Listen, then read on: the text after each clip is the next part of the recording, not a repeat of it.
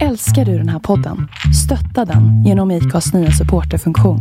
Det är helt upp till dig hur mycket du vill bidra med och det finns ingen bindningstid. Klicka på länken i poddbeskrivningen för att visa din uppskattning och stötta podden.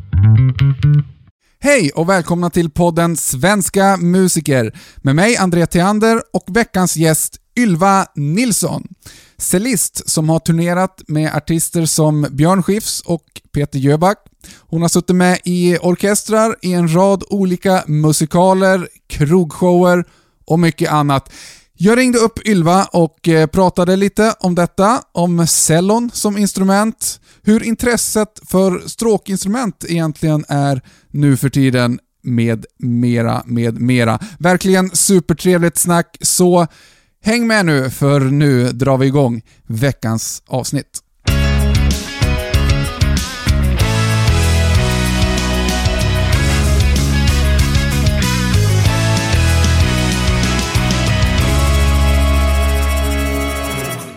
Välkommen till eh, Svenska musikerpodden Ylva Nilsson.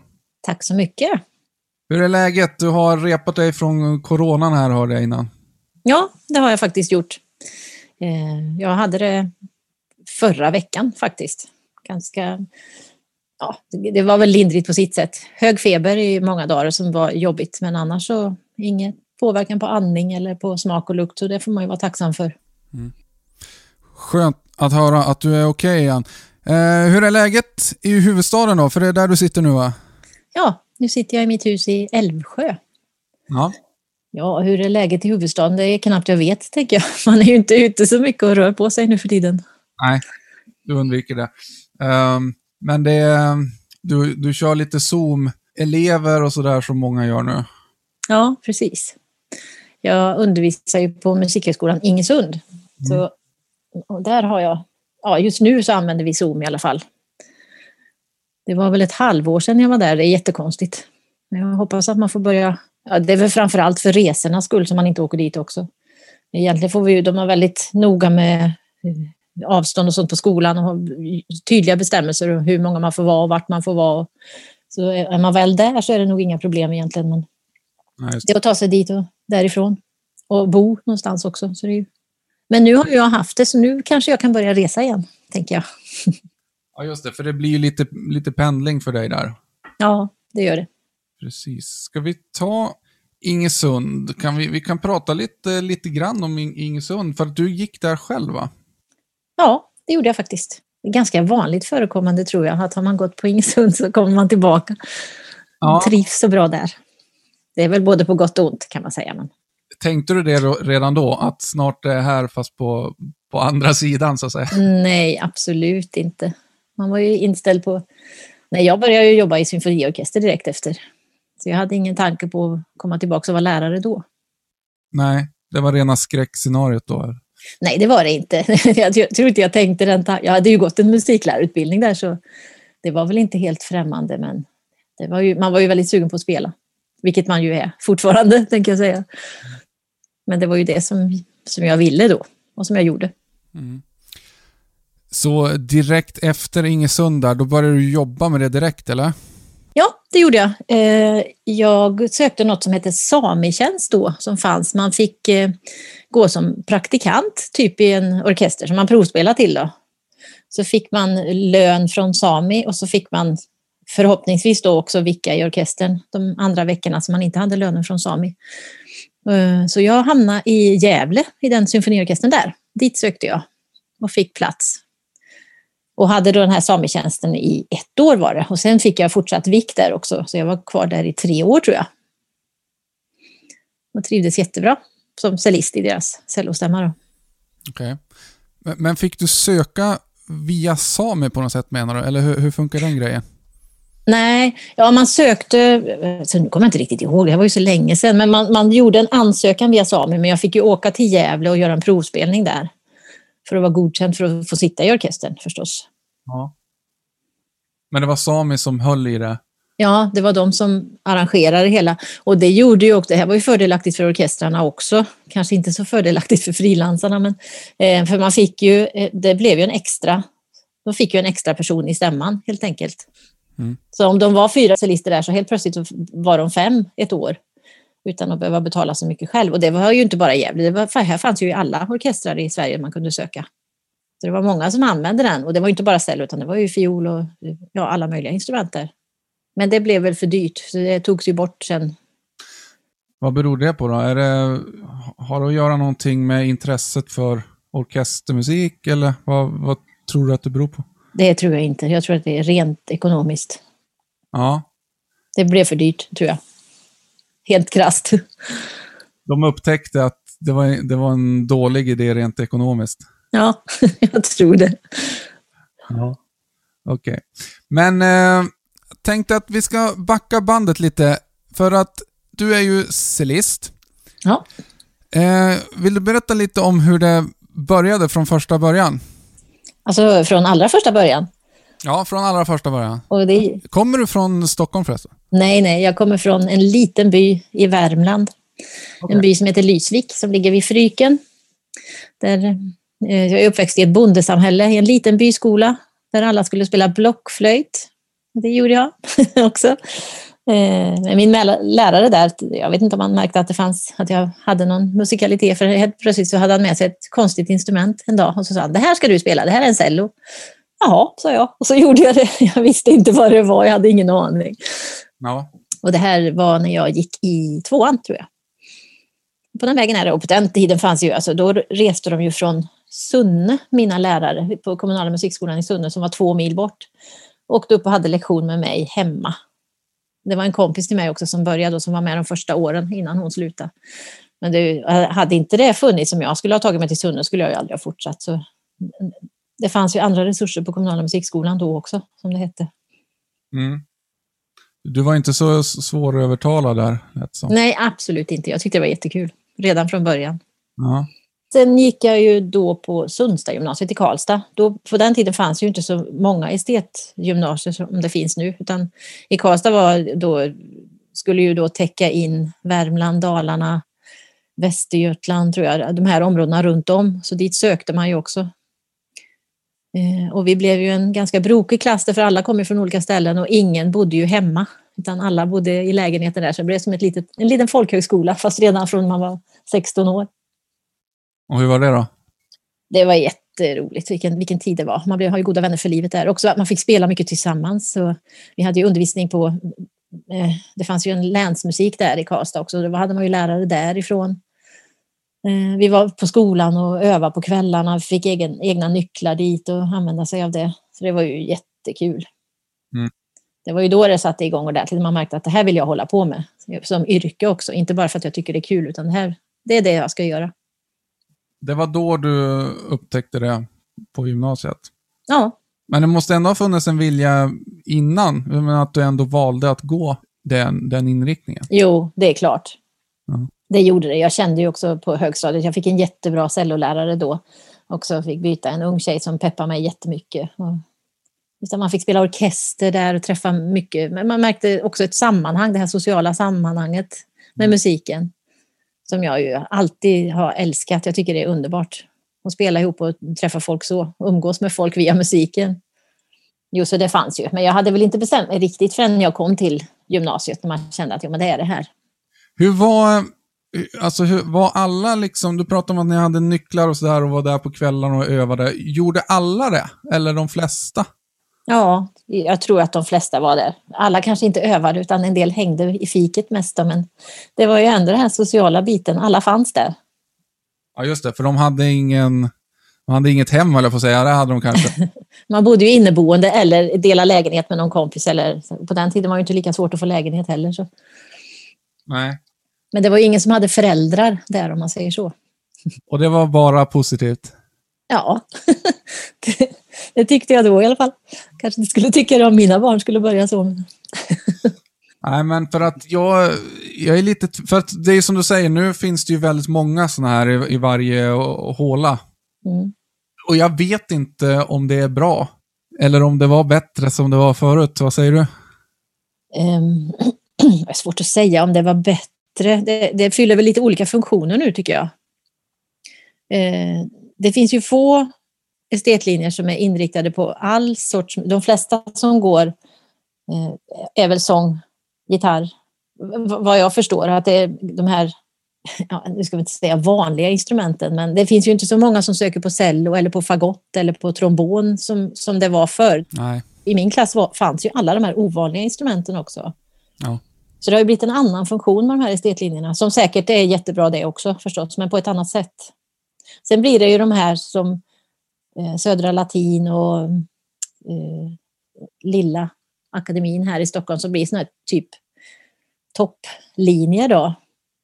Och det, det, borde ju finnas fler tycker jag runt om. Eller, men det måste ju finnas ett intresse för det också, så det är väl det vi måste skapa på något sätt. Återskapa, ska jag säga. Uh, intresse för? Ja, för instrument, andra instrument, symf symfoniorkesterns instrument ska jag säga. Om vi ska bevara den. Det kan vi ju också diskutera mycket och länge. Men... Just intresset för, um, ja, för den typen av instrument. Egentligen tänker jag för instrument överhuvudtaget, kan jag fundera ibland. Eh, med teknikens framfart och så här, vad kommer folk vilja spela instrument överhuvudtaget? Ja, det är en väldigt bra fråga. Det tror jag. Jag tror alltid folk kommer att vilja spela instrument.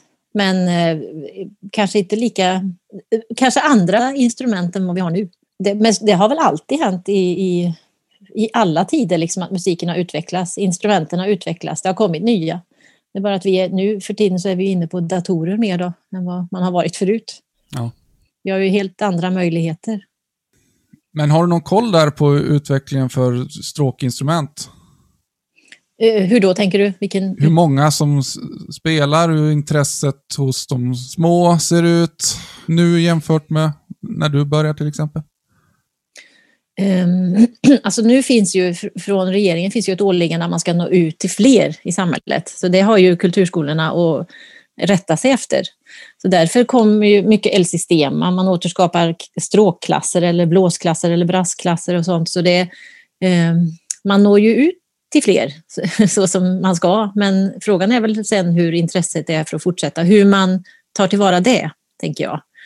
Och det är väl det som vi måste jobba vidare på. Att man faktiskt fångar upp de som är intresserade också. Mm. Men jag tror att det, det, pågår runt om hur man ska göra för att behålla också. Så de som är intresserade kommer nog alltid att fortsätta spela. Sen är det väl, ja, jag vet inte hur man ska göra. Vet du? Får komma med något så här genialt tips. Ja, nej, eh, det har jag väl inte. Alltså, för det första, första funderingen är ju egentligen, finns det, finns det något problem här, så att säga? Jag tror det. Alltså att vi, vi måste nog se till att vi bevarar vår, vår kvalitet i undervisningen också. Att man satsar på det med. Inte bara kvantitet, att vi ska nå ut till så många som möjligt, utan vi måste visa att vi har en kvalitet här i Sverige som vi kan jobba med. Mm. Eh, det tror jag också lockar folk att fortsätta. Man inte söker sig härifrån när man ska gå vidare. Många söker ju till London eller andra skolor, Berlin, för att studera för stora mästare, men det finns ju faktiskt här i Sverige också. Så att vi, också att vi får fler svenskar som vinner provspelningar. Mm. Kanske känsligt att prata om, men det är ju oftast nu är det provspelningar i svenska orkestrar så är det oftast folk från andra länder som kommer hit och tar jobben. Mm. Det kan vi också fundera på vad det beror på. Är det just i Sverige då som intresset går ner? Jag tror inte att intresset går ner kanske lika mycket som... Vi måste göra det till attraktiva jobb också, tänker jag. Mm. Visa att man kan få bra jobb om man vill bli musiker och också att man får bra löner. Att vi hänger med där, tänker jag. Men eh, du har väl haft många roliga jobb? Måste... Ja, det har jag haft. ja. Då måste vi prata om dem, tänker jag. Uh, jag satt och snokade lite på din Facebook-wall här precis innan. Ja, där brukar jag inte lägga ut så mycket. Nej, fast uh, jag såg ju något ganska gammalt klipp med, med dig uh, och, och, Peter Jöback från Hamburger Börs, tror jag. Var du med där, eller? Ja, jag var med. Vi, ja, det var jag. Ja, men alltså i själva klippet som, som ligger där? Och det vet jag. Jag vet inte ens vad det är för klipp. Faktiskt, har du sett det på min sida? Jajamän. Jaha. Ja, men det kanske inte var du som hade lagt upp det. Nej, det var det nog inte i så fall. Men eh, om det är någon annan som har taggat dig där så, så dyker det upp ändå. Ja. Nej, men det, jag gjorde en show med honom, eller vi var en stråkkvartett med i bandet då, på, på, när han gjorde sin show på Hamburger Börs för ett antal år sedan. Och det var också för att eh, jag jobbade på Kristina från Duvemåla då, på Cirkus, den musikalen som gick. Och då var ju Peter med där. Och sen så skulle, visste han ju att han skulle ha, vara ledig ett halvår därifrån och jobba på börsen då med sin show. Så då var vi ett gäng som följde med honom dit. Och jobbade ett halvår. Och sen var han tillbaka på Cirkus igen också sen efter det. Så då var jag också tillbaka. Just det, och du har väl gjort många musikaler sedan dess va? Ja, det har jag gjort. Ehm, ja, men sen kändes det som att jag jobbade på Cirkus i tio år efter det. Det var ju, nu ska vi se, Evita och det var Chess. Och sen var det ju med Björn Skifs ett antal shower som han gjorde där, också turnéer. Som jag var med på. Mm. Coolt. Ja, kul framförallt. Det är ju roligt att göra olika saker, tycker jag. Ja, ja, ja precis. Men det är det jag menar. Det blir ju eh, väldigt blandat så. Ja. Eh, med musikaler och eh, krogshower, spelningar i kyrkor kanske. Ja, ja men det har, måste jag säga att jag har haft förmånen att få göra väldigt olika saker som jag tycker är jättekul också. Mm. Eh, det, det, det, är ju roligt. Jag jobbade på Operan i fem års tid. Ehm, och då, då var man ganska trött på det. Även om det är olika operor och fantastiskt att spela och underbart. Men för mig så blev det då uppenbart att jag nog ska frilansa. Jag ska nog inte vara på ett ställe, utan man ska göra lite olika saker. Som jag ju har gjort sen också. Var du anställd på Operan alltså?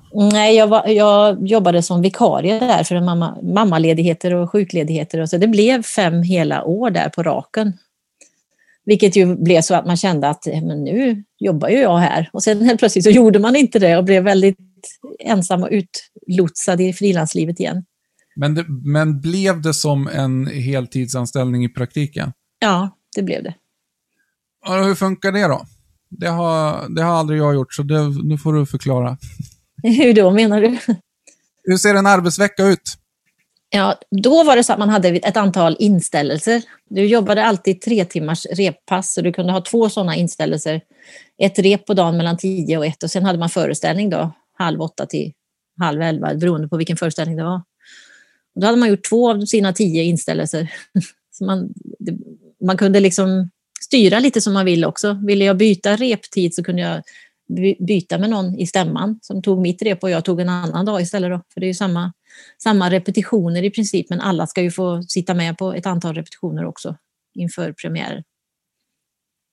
Eller eh, nypremiärer. Det, många saker går ju om, om och om igen, samma, de här stora operorna, Tosca, Bohem, Carmen, alla de här som är återkommande. Då fick man ju som ny då ganska många rep på dem och de som har repat det här och som har jobbat där i 30 år kunde de ju här utan och innan. Mm. Men det är också en sån här dikesliv, precis som på musikaler. Man blir, det, det, blir en väldig sammanhållning i gänget då, tänker jag. Man har väldigt roligt ändå i ett dike, för man måste ha det Annars överlever man inte om man ska spela samma sak. Precis som när man spelar en musikal och gör fem, sex föreställningar i veckan. Samma saker liksom. Då måste man se till att ha trevligt runt om också. Vilket det alltid blir tycker jag. Och det var också väldigt trevligt på Operan. Trevlig stämning. Bra arbetsmiljö. Ja. Um, men tio, tio gånger per vecka, eller hur, hur var det sa du? Ja, jag, nu, nu kommer jag inte riktigt ihåg. Jag tror att det var någonstans där, runt tio. Okej, okay. så man gick upp, man gick dit på förmiddagen, repa och sen var det ledigt på eftermiddagen då oftast? Ja, eller också så låg repet, det kunde ju ligga eftermiddagsrep också, eller kvällsrep om det inte var föreställning. Men det var alltid tre timmar. Och jag hade en liten dotter då, så det passade mig ganska bra att gå hemifrån, bara vara borta några timmar. Härligt. Men, och, och hur många föreställningar? Ja, det var olika varje vecka hur mycket man hade. Men det gick ju föreställning varje dag då i princip. Och sen var man ju, om vi var elva i cellostämman typ, och så kanske det gick åt fyra till varje föreställning, eller fem. Eller sex om det var stora. Men eh, resten var ju lediga, så man, man hade ett rullande schema där liksom. Okej, och det rullade väl kanske på alla sju dagar i veckan, eller? Ja. Ja, men det låter ändå som ett eh, roligt jobb, tycker jag. Ja, absolut. Verkligen. Men sen då, ville du gå vidare, eller var det så att du tvingades? Ja, jag tvingades ju. Det var ju slut på viken där så. Eh, men då kom jag ju in i de här, då kom ju de här musikaljobben efter det. Så då hade man ju det och då var det ett helt annat schema. Då repar man ju intensivt i en månad typ och då var det ju dagtid. Sen var ju föreställningen halv åtta till elva eh, på, på sin höjd och då var man ju ledig hela dagarna. Och sen var det då onsdag, torsdag, fredag, lördag, två på lördag och en på söndag oftast. Så då var det ett helt annat liv. Ja. Men mycket, mycket frihet i det också eftersom man var ledig hela dagarna. Och för mig som hade småbarn då så passade ju det bra och de sov ju när jag gick och jobbade. Eller som när man gjorde den här krogshowen på börsen, den började ju halv elva. Och så spelar man en och en halv timme, sen var man klar. Ja, men alltså det låter ju... Kanske folk tycker låter skönt att kunna vara ledig sådär på dagarna, men det var ju sällan ledig på kvällarna då. Nej, det var man ju inte. Så socialt var ju det, de, de man umgicks med var ju de man jobbade med. Och så är det väl oftast i musikerlivet? Är det inte det? Jo. Man har ju så annorlunda tider så det är svårt att skapa ett eh, socialt sammanhang med andra an, normala människor, eller vad man ska säga, sådana som har normala arbetstider. Om man nu kan säga det då. Men jag tror det är viktigt att hålla i de kontakterna också. Både och, ska jag säga. Det finns ju ändå... Det, det, är ju inte riktigt sant det här att alla andra jobbar 8 till 5. Nej. Utan det finns ju faktiskt skiftjobb och, och, och sådär. Så det, Ja, men, men det är absolut. absolut vanligast med, med fasta arbetstider på dagen. Och det är klart att det är speciellt om du liksom har dina arbetstider sådär varje kväll. Ganska sent dessutom. Ja. Var det jobbigt någon gång att det var så? Eller var det bara kul? Nej, det är klart det blir jobbigt när man ska gå hemifrån varje kväll. Det är klart det gör ibland. Men man får ju också tänka på då den, den lyxen som man har, att man faktiskt får vara ledig hela dagarna. Man kan vara hemma och ta, man kan hämta barna tidigt som jag kunde då. Alltså få umgås med dem hela eftermiddagen. Så det fanns så många fördelar med det då. Så jag tänkte nog inte så. Och sen tyckte jag att det var jättekul varenda gång att få åka iväg till jobbet. Hade du en man med ett, ett normalt jobb då? Ja, han var också musiker. Men han jobbade mest dagtid. Ja, ja. Det är ju perfekt att man kan eh, göra så. Då fick de ju ändå mycket tid med er som föräldrar. Absolut. Ja, det, man, man tycker ju själv att man var borta väldigt mycket. Men bägge mina, de äldsta barnen nu, har själva blivit musiker. Och så det blir som, va? Varför väljer ni det här? Ni har ju sett alla nackdelar. Det var liksom mamma och pappa som är borta mycket. Eller liksom, nej, men vad då för nackdelar? Ni var ju hemma jämt. det var vad de upplevde. Så de såg ju det när man tänker efter. Det är just det där att de alltid fick gå hem tidigt. De vill lämna dem sent. De, de, de som har bara fördelarna med sig. Det känns ju bra faktiskt. Vad härligt. Ja, det är ju positivt. Ja. Ja, ehm, men efter allt det här då, du, ham- du liksom kom ju tillbaks då eh, till Ingesund så småningom. Mm. Varför då, höll jag på att säga? Ja, det började med att eh, jag fick ett vik där för eh, hon som har hand om cellometodiken. Alltså eh, de cellisterna som går där ska ju ha metodik när de ska bli lärare. Så man, man jobbar med läran om att lära. eh, och hon blev sjukskriven ett år så då frågade de om jag ville hoppa in och ta det. Och det gjorde jag. Och sen så fortsatte hennes sjukskrivning så det blev liksom mer och mer. Till slut så blev det en tjänst då, med cellometodik och cello även för, för en del. Det finns ju redan en cellolärare där som är min kollega som vi jobbar ganska mycket ihop. Eh, men det blev en liten tjänst i alla fall så småningom. Och ju, det, ju äldre man blev desto mindre man kände att man ville åka runt också. Jag, menar, jag hade ju småbarn och så jag hade ju gjort mycket så att man åkte, de ringde från Umeåorkestern där, kan du komma hit och vara med på en produktion en månad? Ja visst, det kan jag ju, eller en vecka. Och bara det blev ju svårare och svårare när man hade små barn. Och bara åka iväg så där mycket, Umeå, Falun, eh, Norrköping, ja men det var ju runt om i orkestrarna där. Så det kändes inte lika, lika attraktivt att göra det och då kändes det tryggt att ha ett, en fast inkomst i alla fall som man visste kom. Även om det inte var heltid eller överhuvudtaget så kändes det ändå att man fick in de där pengarna varje månad. Mm. Och så tycker jag det är kul. Det är jättekul att undervisa. Det tycker jag verkligen. Och just metodiken där fick en ju verkligen att... Jag måste ju tänka över vad är det jag gör? Hur gör jag det här och varför gör jag en lägeväxling så här? Varför använder jag den här stråktekniken och hur förklarar jag det? Hur ska jag kunna förklara vad jag gör? Man fick ju verkligen tänka. Så det var bra för mitt eget spel också. Men det är ju om det, det är på högskolan där då? Ja, det är Musikhögskolan. Jo, men för att, finns det inte en folkis där också? Jo, det, det finns eh, college som det heter nu, då, en ettårig för, förberedande linje som du kan söka direkt efter gymnasiet. Ja. Men, men jag tänkte då, för då undervisar du ju på ganska hög nivå. Ja. Eh, det är väl skönt va? Det är jättebra. Det är jättekul. Jag gillar att undervisa barn också. Jag har några privatelever och några små elever också, men det är verkligen kul att få jobba med studenter. Det tycker jag. Mm. Också bra för man måste själv öva. Det är ju sällan man får sätta sig och spela solokonserter på cello längre, men jag måste öva på dem för att hålla igång i alla fall. Och det är bra. Just det. Eh, men det... Hur har det varit med, med de grejerna? Alltså mer eh, solo... Eh, tänker sådana här grejer där cellon är mer i fokus. För att det är den ju trots allt inte om vi pratar om kanske krogshower och musikaler, eller? Det kanske finns nummer där den kan vara det också, men... Jo, Ja, det gör det. Det finns ju typ sådana som Memory, Memory i Cats som vi också spelar. Men det är ju, det är ju bara något nummer sådär, så det är ju inte cellon som är fokus förstås. Nej. Ehm, nej, men jag har inte varit solist på det sättet. Jag har jobbat i kam kammarmusik och då är jag ju som stråkkvartett väldigt mycket. Ehm, och trio-grejer med sång, gitarr och cello. Vi har en trio nu som vi spelar en del, så då, då blir det ju på ett annat sätt. Men inte, jag har in- aldrig jobbat för att bli solist, liksom. det har inte varit min grej. Jag tycker det är för roligt att spela ihop med andra eller musicera tillsammans, liksom. På rent kammarmusiskt eller i orkester. Liksom. Det. Så jag har aldrig satsat på den här solistbanan. Så du är, du, får, du är en del av en helhet mer? Helt rätt. Men lite mer sådana solistaktiga grejer kanske du har gjort?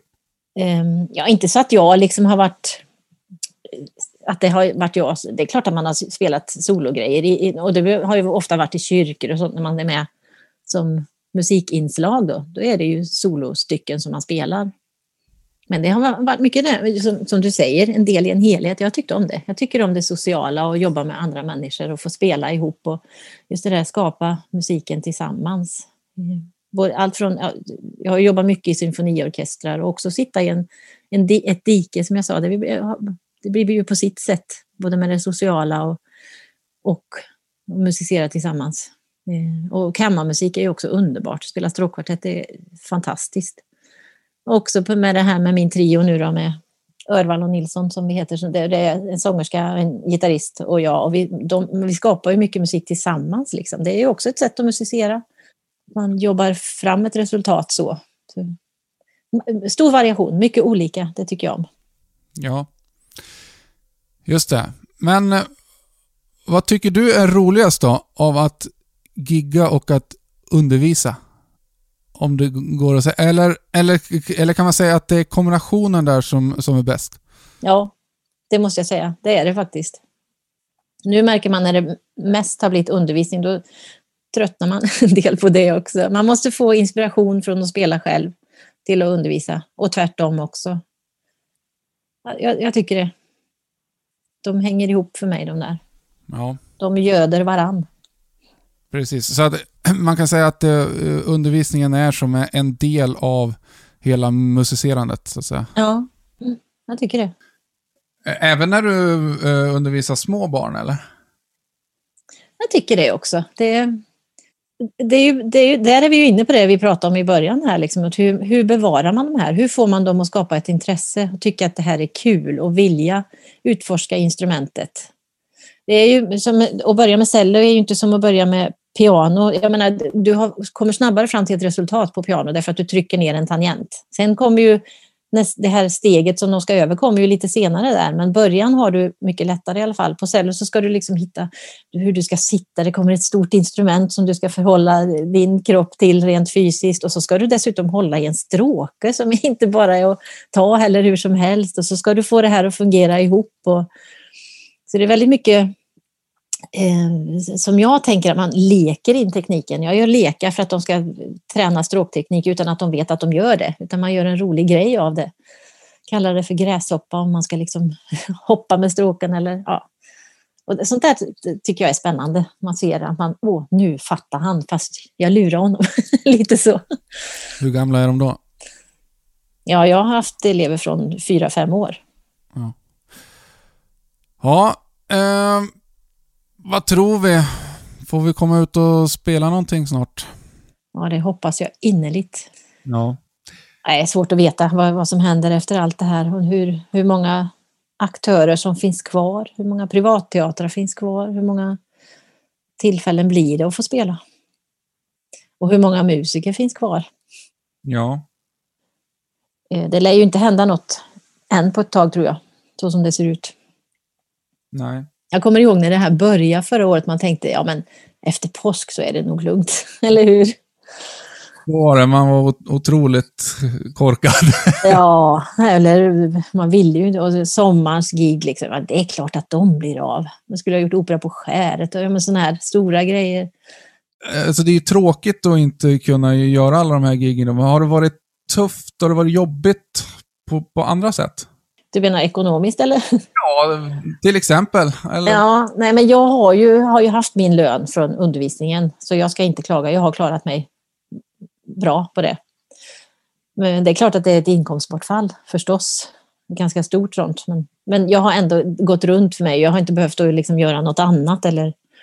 Och sen har jag haft lite spelningar i kyrkor eller begravningar är det ju oftast. Och något tv-gig och någon grej sådär. Som, sånt som har kunnat... Man har haft ett par jobb i månaden i alla fall. Ja. Och det får man ju vara tacksam för. Också att man får hålla igång sitt eget spel eftersom jag undervisar. Det har gjort jättemycket för mig. Det skulle vara jättesvårt att sätta sig och öva och inte ha något att öva för, tänker jag. Och det tror jag många upplever. Man måste hitta motivationen på något sätt. Du, kan man följa eller kontakta dig på något sätt? Ja, man får gärna kontakta mig. Jag är inte så väldigt, eh, ingen sån som lägger ut så mycket på sociala medier tyvärr. Jag önskar att jag vore bättre på det och lansera mig själv där, men nej, det är inget som jag gör. Men man får, eh, ska man säga mail eller via telefon eller? Ja, det du vill. Mail är ju bra. Ja. Då har jag en eh, hotmail-adress. Ylva med en före och efter. Nylvan hotmail.com. Nylvan. Mm. Det där sista n det kanske är Nilsson, den där första, vad är det för något? jag också. Alla Ylva Nilsson och Ylva N var upptagna, så då blev det Nylvan istället. Ja, eh, och då kan man ställa lite frågor om cellospel och eh, boka en Zoom-lektion. Det får man gärna göra. Eller, nu är ju jag, har ju antikroppar så man får gärna boka en lektion hemma hos mig här också, om man vill det. Eller om man vill ha en liten konsert. Ja, just det. kan man få det också, om man vill. Nu sa jag att jag inte är solist, men jag kan gärna spela små konserter. Eller med min trio. Eller... Och då passar det kanske till bröllop och sådana tillställningar? Det gör det absolut. Ja. Middagar, bröllop, dop, begravning, trädgårdsfester, vad som helst. ja, precis. Eller vilken lördagskväll som helst som man, man vill ha lite livemusik. Absolut. Men eh, är det i... Um, ni håller till runt Stockholm då, eller kan man vara var som helst och, och boka det här? Man kan egentligen vara var som helst. Man kan ju alltid prova. Just det. Så ni drar upp till Kiruna, eller? det har vi aldrig gjort, men det... Härnösand har vi varit i faktiskt. Ja, vad trevligt. Mm. Någon sommarspelning i en kyrka där. Och mycket i Värmland är vi. Jag har ju ett hus i Värmland också. Min barndomsgård ligger ju där som jag har köpt nu. Så där runt om går det bra också. Då har jag en sista fråga här. Vem skulle du vilja se som gäst i den här podden? En operasångerska tycker jag. Ja. Det vore intressant. Vem då? Um, ja, nu. jag har ju en släkting som jobbar på Operan, Katarina Leosson. Henne kan du ju testa. Hon jobbar på Operan i Stockholm. Eller, nu ska vi se här. Maja Frödén till exempel. Ja. Kia, också unga som är i ropet. Min dotter är operasångerska också, men det kanske vi inte ska ta. jo, det är väl jättebra. Uh, vad heter din dotter? Lydia Kjellberg heter hon. Ja, då så. Tack för att du ville vara med. Ja, tack. Det var bara trevligt. Vad blir det resten av dagen här nu då? Eh, Jag ska faktiskt sitta i en digital monter för Ingesund. Där eh, ungdomar, det brukar ju vara öppet hus, liksom. nu får de ju inte komma dit och då har vi skapat en sån här digital monter som ska sitta och svara på frågor om det är några som är intresserade av att söka till Ingesund. Till förberedande college eller musiklärarutbildningen eller musikerprogrammet där finns ju också. Och musik och ljudproduktionsprogram finns ju. Så jag ska sitta där en hel del och sen ska jag ha två elever via Zoom. också under eftermiddagen. Då är det fullt upp. Japp. Så jag har övat Piatti-etyder här nu för att... Ja. Stort tack till eh, Ylva Nilsson.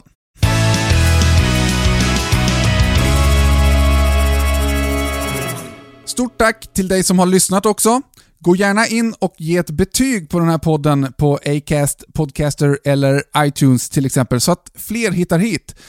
Det är till stor hjälp. Ylvas e-mailadress finns i poddbeskrivningen. Även lite länkar till mig. Till exempel så finns jag på exempelvis Instagram som André Theander. André med två E och Theander med TH.